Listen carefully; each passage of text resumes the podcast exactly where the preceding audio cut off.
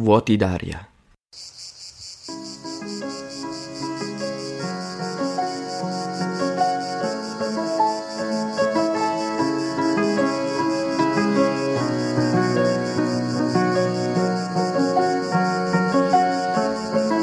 Selinunte. Per la prima volta a 19 anni ero nella mia terra, la terra dei padri e del mito, lontano dal positivismo nordico. Avevo smarrito tutto di quelle radici, perfino l'accento. C'era voluta una gita scolastica per rivelarmi a me stesso. Mi aggiravo tra i fantasmi di quei resti sublimi, sentivo le loro pietre parlarmi in una lingua dimenticata. Ero trasognato e incredulo come Ulisse a Itaca, nel tredicesimo libro dell'Odissea, quando finalmente riconosce la sua terra. Abituato alle nebbie padane, non ricordavo più i colori netti della natura. Sullo smalto del cielo campeggiava la massa corposa di una nube dipinta di ombre precise. Il nitore dell'aria era quello delle giornate di vento, fermo, assoluto, senza brume in lontananza. La primavera mediterranea stava esplodendo. Sul verde forte dell'erba, ferita a sangue dai primi papaveri, si accendevano le larghe chiazze gialle delle ginestre. Tutto intorno scintillava l'argento degli ulivi. Un cespuglio di rosmarino spandeva un aroma marognolo dai piccoli fiori azzurri su cui si posavano le api. Nel ronzio sommesso, fuso col frinire delle cicale, si ripetevano a intervalli i richiami degli uccelli. Tutto aveva l'arcana verità dell'eterno.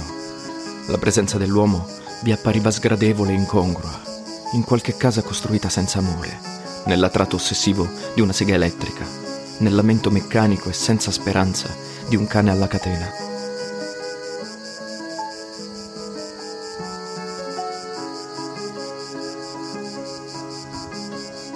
Quelle pietre calde che imprigionavano l'oro del sole, si sentivano ancora passeggiare gli dei. Uno di essi stava camminando al mio fianco ad occhi bassi, in blue jeans e scarpe da ginnastica, i capelli biondi raccolti in una coda di cavallo che accentuava il suo aspetto androgino.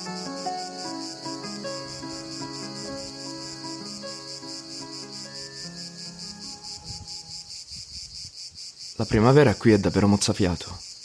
La primavera mi fa sentire vile e colpevole. È come se un grande amore si fosse spezzato. Lo vedo. Non stai neppure guardando il paesaggio.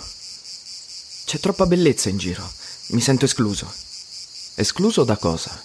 Da tutto quello che conta. La bellezza della natura mi ha chiuso fuori dalla porta. Non mi parla più, non mi dice perché esiste. Studiare serve anche per capire queste cose. No, non serve. Quasi tutto quello che studiamo non è né vero né bello, ma è una vecchia storia. Ne avevo già parlato con una mia insegnante un secolo fa. La buttai sul ridere. Per essere un ultracentenario li porti bene gli anni. Sul serio, non scherzo. Sono decrepito. A questo punto mi devi delle spiegazioni. Non c'è molto da spiegare, forse è un mio limite, rispose lui, fingendo di non aver capito su cosa vertesse la mia richiesta. Studiare non mi dice cosa ho a che fare con tutto il resto. Forse dovrei intervistare direttamente i molluschi, che ne dici? Perché proprio i molluschi? Bisognerebbe chiedere al Nautilus chi è il progettista. Vuoi dire quello che gli ha disegnato la conchiglia? Già.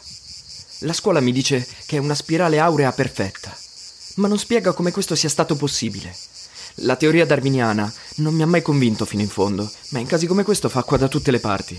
Mi dici come può un semplice mollusco essere arrivato a costruirsi da solo una conchiglia a forma di spirale aura perfetta? Per tentativi. Per tentativi. Sarebbe come pensare che, buttando per aria qualche manciata di calce e mattoni, prima o poi possa ricadere formando il Duomo di Milano. È ridicolo, dai. Quella povera bestia si sarebbe estinta molto prima di riuscirci. E poi a che scopo? Non aveva certo bisogno di una forma geometrica così perfetta per vivere. Gli bastava una buona e solida conchiglia, non ti pare? Una casetta calda, comoda e resistente. Il suo Nautilus era fumettistico. Me lo stava raffigurando come un vecchietto freddoloso con un cappottino di panno addosso e un berretto di lana in testa. Una specie di geppetto quando esce di casa in pieno inverno per comprare l'abbecedario. Calda magari no, in fondo al mare, ma ho capito il concetto. Come vedi, studiare non spiega le cose essenziali. Perché continui a studiare allora se pensi che sia tutto inutile? Non tutto, ho detto quasi tutto. Cosa salveresti? Estrasse un libro dallo zaino e me lo mostrò.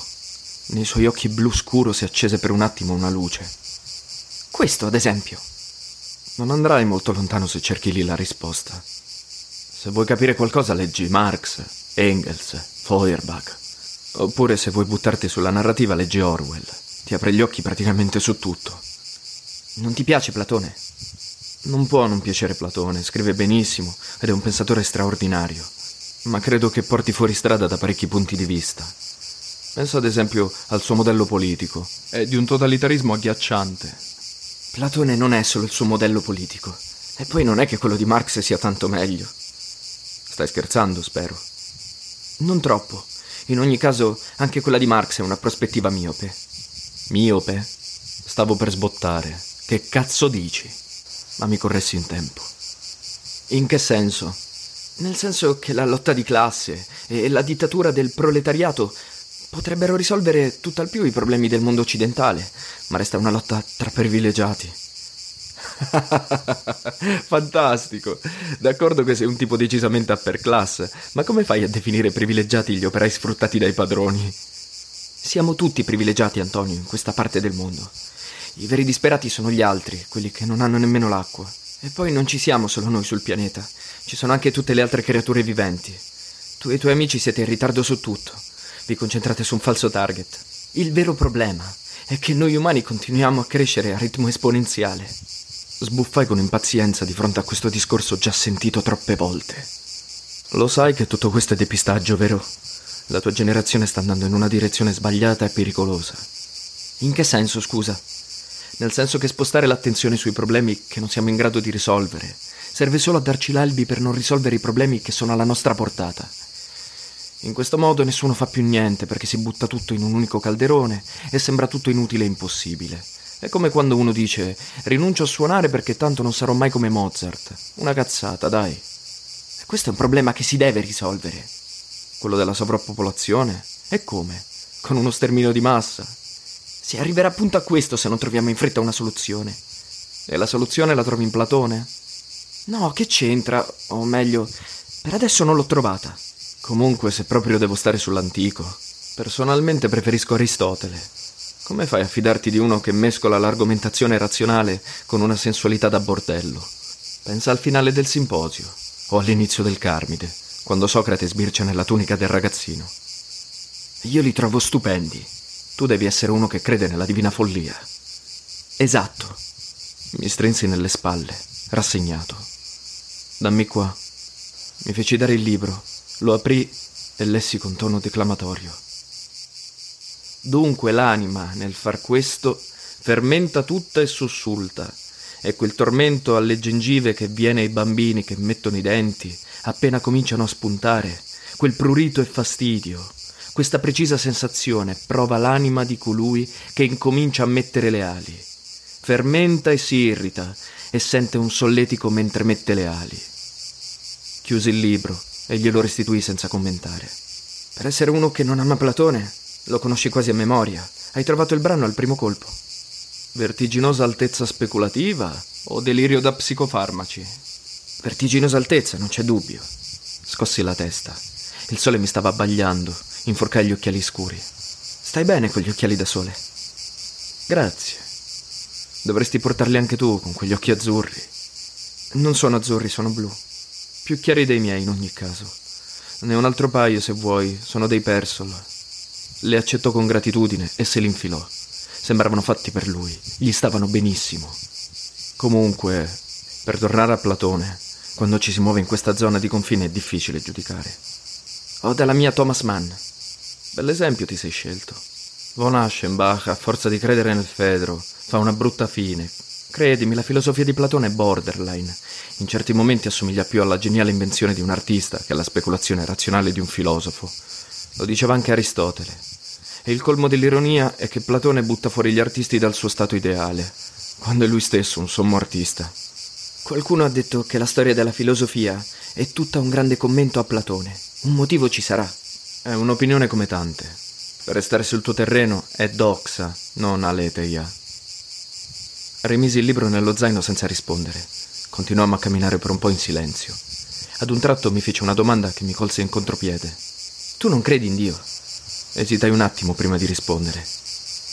No, è un problema che ho superato.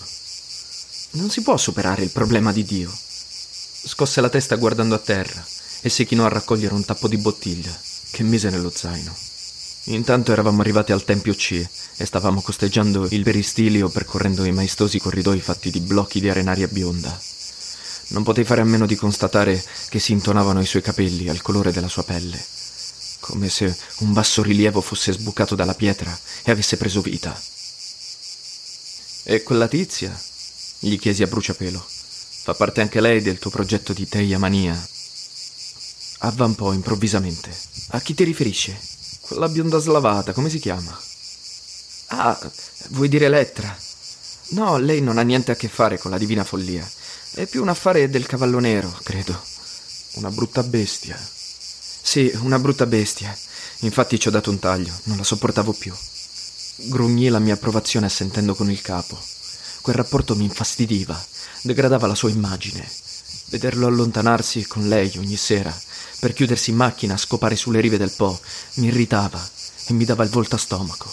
Senza contare che temevo che qualche poliziotto di passaggio li scoprisse e li arrestasse per atti osceni in luogo pubblico. In ogni caso un passatempo grottesco, visto che non c'era nulla di serio fra loro. Detesto essere maschilista, ma non potei fare a meno di commentare. Le donne sanno essere squallide. Sì, confermò lui, e non disse più nulla. L'aria era satura di un tepore leggero. Ci fermammo all'ombra di un rudere, su blocchi di pietra dorata, mentre i nostri compagni prendevano posto nel prato e tiravano fuori i panini. Feci un cenno di saluto agli accompagnatori, il giovane professore di ginnastica e la bella professoressa di storia dell'arte, tra i quali c'era notoriamente del tenero. Mi misi a sedere con lui dietro un muro diroccato. Insaccato nell'eschimo, mi sentivo accaldato. Me lo sfilai e cominciai a raccattare dei sassi cercando di centrare una lattina di pomodori vuota lasciata da qualche imbecille. Lui, con le spalle contro una colonna, fissava l'aria a braccia conserte. Dopo qualche minuto ruppi il silenzio. A volte mi chiedo come facciamo ad essere amici, tu e io. Se ci pensi, non abbiamo niente in comune. Mi ricordi Conradin? L'amico ritrovato? Non è un bel paragone. Lo so. Comunque non è vero che non abbiamo niente in comune. Abbiamo molte cose, fra cui la musica. La musica che piace a me non è la stessa che piace a te. Non è vero e lo sai. Ascolto un sacco di cose degli anni 60-70. Sei tu piuttosto che non ti degni di ascoltare la mia musica. E poi non c'è nessun bisogno di essere simili per essere amici. Dici? Io invece credo di sì. Mi dispiace, io, io sto facendo tutto il possibile per... Per cosa? Ebbi l'impressione che stesse per dire per piacerti ma tacque e non finì la frase. Ripresi il discorso. C'è qualcosa che mi sfugge in te, qualcosa che mi nascondi. Quello che ti nascondo appartiene al passato ed è una cosa solo mia. Rivangarla non servirebbe a niente, se non a farmi star male. Non c'è nulla che ti nascondo fra le cose che ti riguardano. Anche questo non è vero. Il tuo cavallo nero appartiene al presente. È una componente importante del tuo carattere, me l'avevi nascosta. Io sono una persona razionale, non mi piacciono le zone d'ombra. Non sai mai cosa possa saltarne fuori. Chi vive nell'ombra può coltellarti alle spalle. Vorrei poter capire con chi ho a che fare se devo essere tuo amico. Non te l'ho nascosta. Era alla luce del sole e ti ho già detto che io stesso non capisco cosa mi sia successo. Comunque non è a questo che mi riferivo. Mi nascondi anche altro, qualcosa che riguarda me. Tacque un attimo, poi disse: Posso essere sincero? Devi. Continuai a gettare sassi nella lattina aspettando il resto del discorso. Effettivamente c'è qualcosa che non ho mai osato dirti. Osa adesso. Si schiarì la voce. Io. io ti stimo moltissimo, Antonio. Ma ci sono delle cose che non mi piacciono in te. Tipo? Tipo quando ce ne stiamo tutti seduti per terra a far girare una canna e tu canti una canzone accompagnandoti con la chitarra. È puerile e indegno di te. Serve per sentirci tutti buoni e l'uomo non è buono. Tu sei molto intelligente e non puoi non capirlo. Mi dà fastidio che ti lasci coinvolgere in queste cazzate, conclusi scagliando un sasso nella lattina. Cazzate, esatto, che però servono, fanno presa sui ragazzini. Lo hai fatto anche con me. Sei un politico e ragioni da politico, no? Fai delle cazzate per piacere alla gente. L'uomo è un politico on zone. Non rispondermi con frasi fatte per piacere. Non vale. Ripresi a scagliare metodicamente sassolini in silenzio. Ti sei offeso? No, non volevo assolutamente offenderti. Mi piace stare con te sul serio. Mi sono sentito molto solo negli ultimi tempi. Sono stato parecchio male, anche se non te ne ho mai parlato. Forse un giorno mi dirai cosa hai avuto. Non importa. L'importante è che adesso mi sento molto meglio. Sospirai riscuotendomi da quella specie di torpore. Mi alzai, presi la lattina di pomodori, la svuotai dei sassi e la misi in un sacchetto, pronto a buttarla nel primo cassonetto che avessi trovato.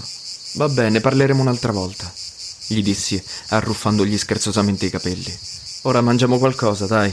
È luna passata. Sorrise rasserenato. Tirai fuori dallo zaino un panino e una birra.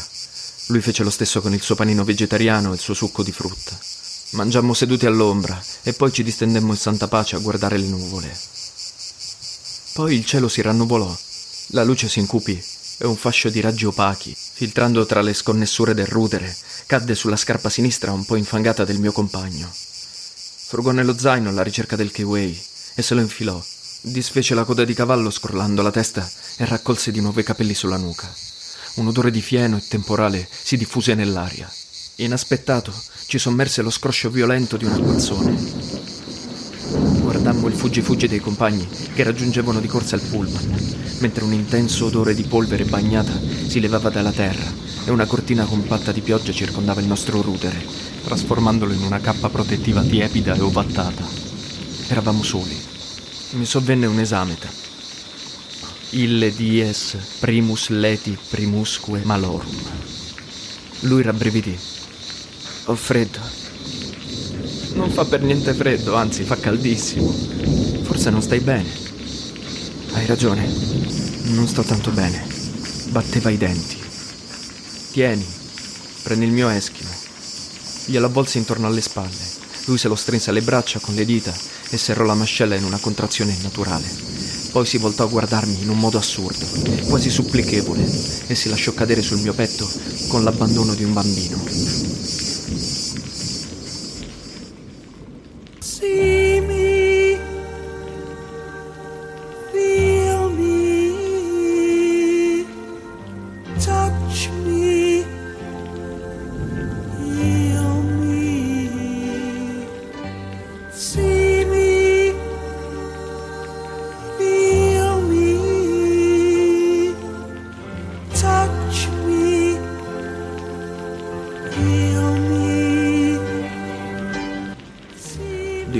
In seguito conservo un ricordo fatto di frammenti, un senso non di vergogna ma di stupore, il silenzio di vetro, lo scroscio della pioggia, la sabbia nelle mie mascelle contratte, un odore muschiato di farfalle appassite, gesti sonnambuli senza spessore, senza eco, le mie mani troppo ruvide per la seta dei suoi capelli.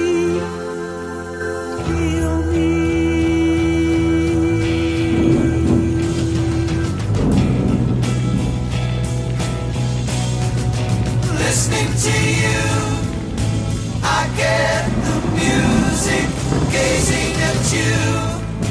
I get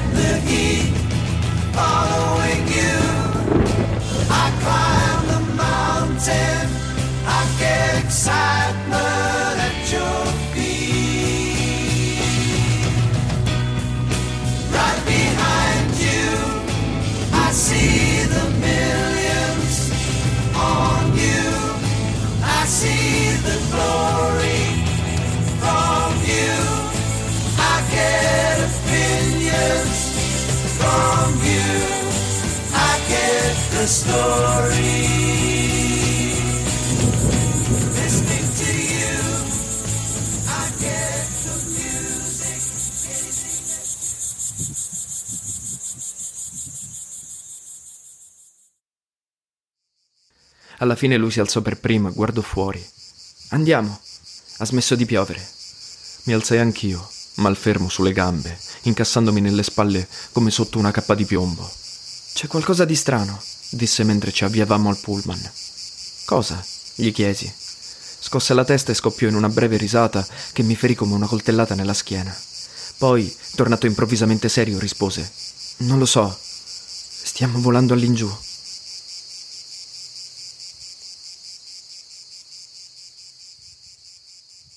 Il viaggio di ritorno in aereo fu il sogno malato di un mentecatto, Mi sedetti contro il finestrino. Lui prese posto accanto a me e appoggiò il braccio contro il mio. Guardai fuori, respirando a fatica un'afa densa. Qualcuno venne a chiedermi qualcosa a proposito dello sciopero in programma per la prossima settimana. Lui rispose al posto mio dicendo serio che non era il momento, che era meglio risolvere la cosa a tavolino. I miei occhi oscillavano, avevo una smorfia incurabile sul volto. I compagni mi guardavano esterefatti e se ne andarono senza replicare. Emmanuel aveva paura di volare e durante il decollo si strinse a me. Chiuse gli occhi e piegò una gamba contro il petto, appoggiando la scarpa da ginnastica sul sedile per nascondere il gesto della sua mano sinistra che cercava la mia. Pioveva. L'aereo attraversava continue turbulenze. Vedevo i fulmini scoccare intorno a noi, illuminando a giorno il nero delle nubi. La sua paura si trasformò in eccitazione. Ad ogni vuoto d'aria la sua mano premeva la mia. Il petto gli si sollevava in lenti respiri. Aveva gli occhi lucidi di febbre. Si distese in grembo il keyway per coprire i nostri gesti. Poi si alzò senza dire nulla e se ne andò in bagno. Dopo qualche minuto lo raggiunsi. Sulla soglia si voltò a guardarmi. Fui risucchiato dal vortice dei suoi occhi.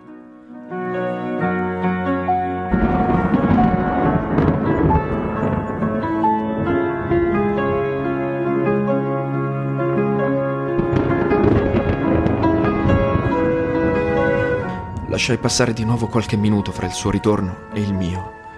Quando mi sedetti al mio posto, lui era disteso con le palpebre chiuse e l'espressione ineffabile di una statua arcaica sul volto. Mentre scavalcavo le sue gambe per sedermi, colsi gli sguardi dei compagni e dei professori. Non c'era né rimprovero né ironia nei loro occhi, ma solo un muto, inesprimibile sgomento.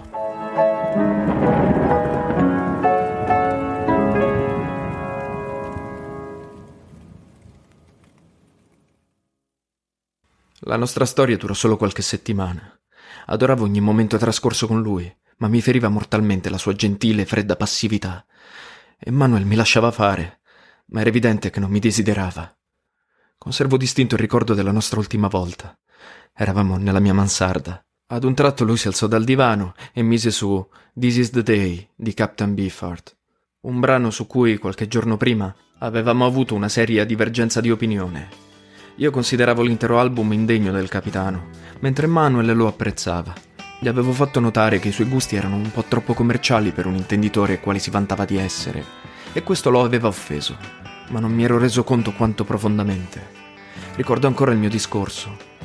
Insomma, non pretendo che tu arrivi ad apprezzare un esperimento di decostruzione di tutti gli stereotipi musicali come Trout Mask Replica, quella geniale antologia del caos per dirla con Scaruffi ma non puoi neppure ridurti all'easy listening, ragazzo mio. Ascolta Candy Corn, se proprio vuoi qualcosa di più facile. Almeno non si prende sul serio.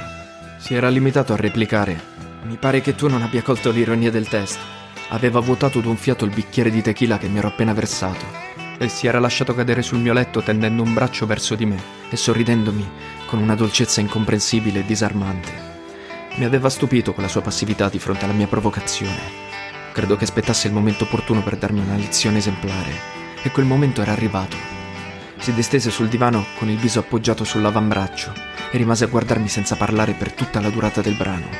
Per 4 minuti e 56 secondi, mentre gli struggenti fraseggi di quella chitarra improvvisamente sublime ricamavano cicatrici indelebili sul mio cuore, fu costretto a subire la tortura del suo volto bellissimo, nella cornice chiara dei capelli, sparsi sul cuscino nero l'azzurro stagnante dei suoi occhi fermi e assenti, un accenno di sorriso sulle labbra, la mente altrove, altrove.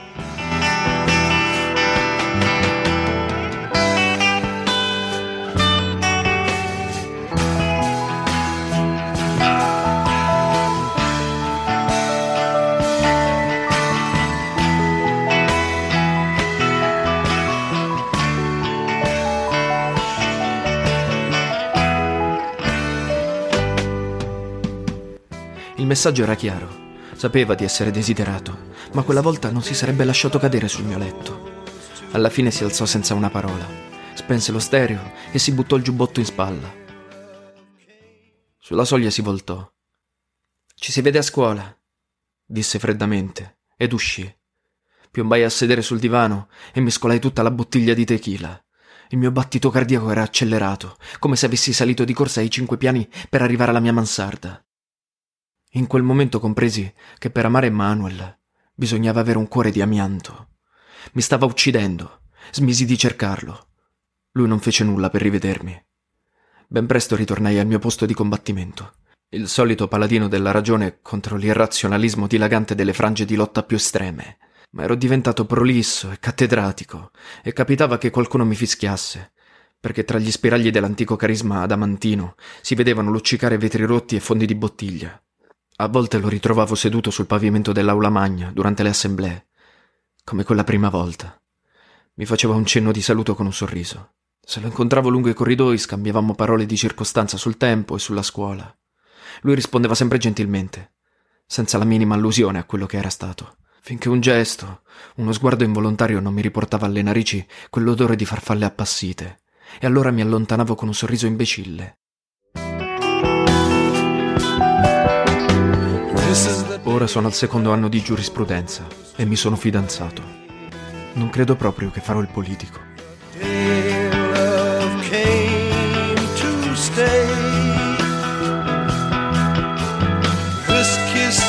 For the first time, and this kiss is for that time